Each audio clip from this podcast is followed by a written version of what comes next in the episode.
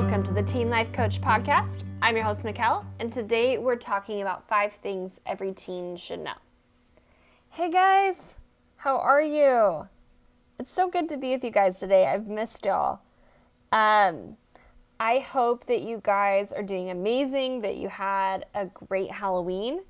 And today I wanted to talk to you guys about some tips I think y'all should know. And some of these are tips I've already covered on the podcast before, but I've just been thinking a lot about my teen years and thinking about junior high and high school and who I was then and who I am now and the things I used to worry about and get anxious about and all the things that I wish I could go back in time and tell myself. The things that if I could go back in time and tell myself in junior high and in high school, that my teen years would have been a lot easier and less anxious for sure. So I obviously can't go back in time and give myself these tips, but I'm here and I want to give them to you guys. I want to give them to you right now where you're at in your life to be able to use and navigate your teen years with greater confidence and more peace. So, the first one that I think is so important to know about is that you don't need to be happy all the time. That it's okay to not feel happy. I know I put so much pressure on myself to be happy so much that I wanted to be happy all of the time and I would get you know, whenever I got sad or frustrated, uh, I would start feeling anxious about the fact that I was sad or frustrated or anxious. I'd be anxious about my anxiousness. and I I would because I would have some kind of negative emotion and then I would start thinking thoughts like what's wrong with me? Something's wrong with me. I shouldn't be feeling like this. I'm supposed to be happy. I'm normally happy. I shouldn't be feeling like this. And now I realized that that was just me being a human. A human that has a lot of positive emotions and also a lot of negative ones too. So I want you guys to be able to give yourself permission to experience your negative emotions and not put so much pressure on yourself to be happy all the time. Because believe it or not, trying to be happy all the time actually kind of takes away from your experience of being happy. The second tip is to talk to your brain more than you listen to it. And what I mean by this is our brains kind of just talk to us on default. They just offer us all these different thoughts about how you're not good enough and this isn't going to work, you're going to fail, you're doing it wrong. This kind of constant chatter that we all have going on in our heads.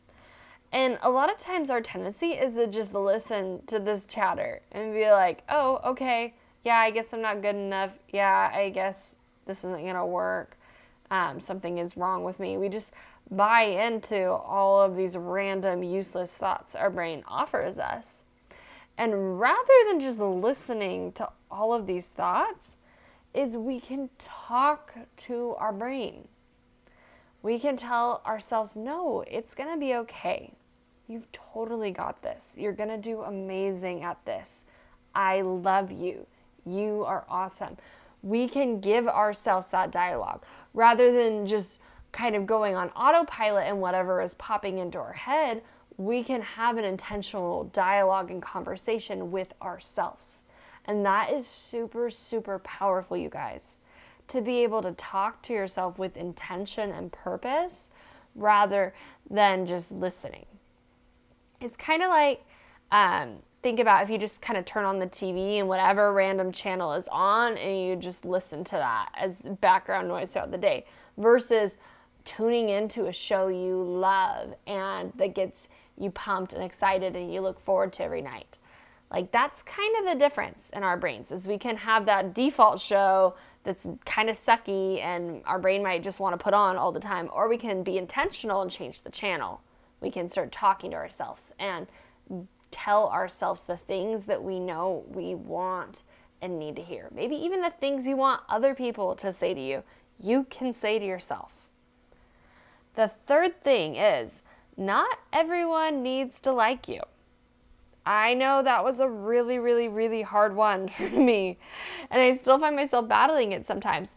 Is really wanting to please everybody, wanting everybody to like me, and even kind of changing who I was and how I showed up in different situations in order to try to get other people to accept me.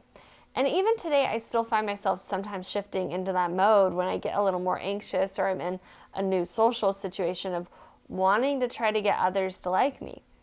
But it is impossible to get other people to like you, to get everyone to like you, because there will be people in the world that don't like you. That is just part of being human. And so you can fake and try to pretend to be someone you're not or you can be yourself. Either way, people won't like you. But the better option is to be yourself, and then you get to like you. You get to be you. And the people who are really your people, the people that you want to be hanging out and spending time with, are going to see that. They're going to appreciate that, and they're going to be drawn to that. So don't try to be someone else in order to get other people to like you. And then my next tip kind of connects to that one, which is if other people are having emotions towards you, you are not responsible for that. You are not responsible for other people's feelings. I know it's really easy to want to control how other people feel, especially say you have your best friend that um, was kind of short with you today at lunch, and you start going in your head of what did I say, what did I do, um, how did I make her mad at me, where did I go wrong? And it can be easy to really take responsibility for how she feels versus realizing like her emotions are totally on her. They're because of her own thoughts. And it's not your job to try to control or change them because we can have a lot of anxiety going around trying to make sure that everyone else in the world isn't upset. And we, all we're doing is mirroring them, really. Like they're mad, and then we start being mad. We start being anxious because we think that they're mad. We just add to the frustration in the world versus realizing, like, I can't control how she's feeling, but what kind of best friend do I want to be in this moment? How do I want to show up in this moment? Do I want to be able to maybe not take things so seriously, to be able to just love her? Or maybe do I want to take a break? Deciding what you want to do for you, for who you want to be, not to try to control her because you can't control her. And the more you try to, the more you will notice that other people's emotions seem to get out of hand. and the more you start being someone you don't like very much versus just being you and letting other people have whatever emotions they're going to have about it.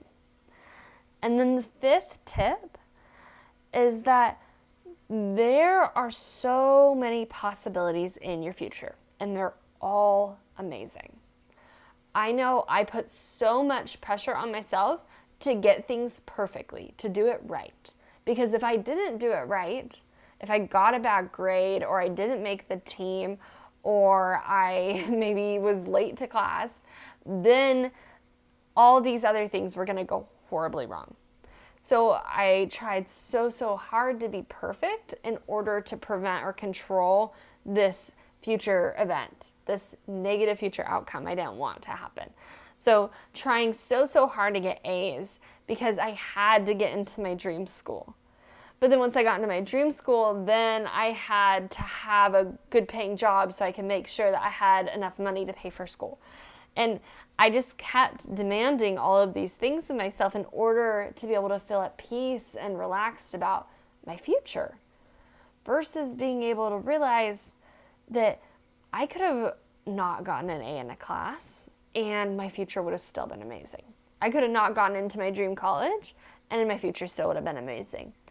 And so giving yourself permission to not do it perfectly. Like, Sure, work towards your goal and try to do a good job on things, but open up to even if I don't, it's gonna be okay. The world's not gonna fall apart. And that maybe if things go different than how I planned, that they might even be better than my plan was. And even if things do go wrong sometimes, that that's okay. That I'm strong enough to be able to figure it out and get through it, and that I can still have a good, happy life even when things don't go according to my plan. That my life is going to be amazing. I don't know how it's going to go, but I know it's going to be awesome. So, those are the tips that I really wish I could could have told myself and I hope that you guys take to heart and you use to be able to improve your life and show up more as the person you want to be today rather than waiting for some future event where everything's gone perfectly and everybody likes you, but really living into today and where you're at and who you are right now. I love you guys so much. Thanks for tuning in today, and we will talk to you next week. Bye.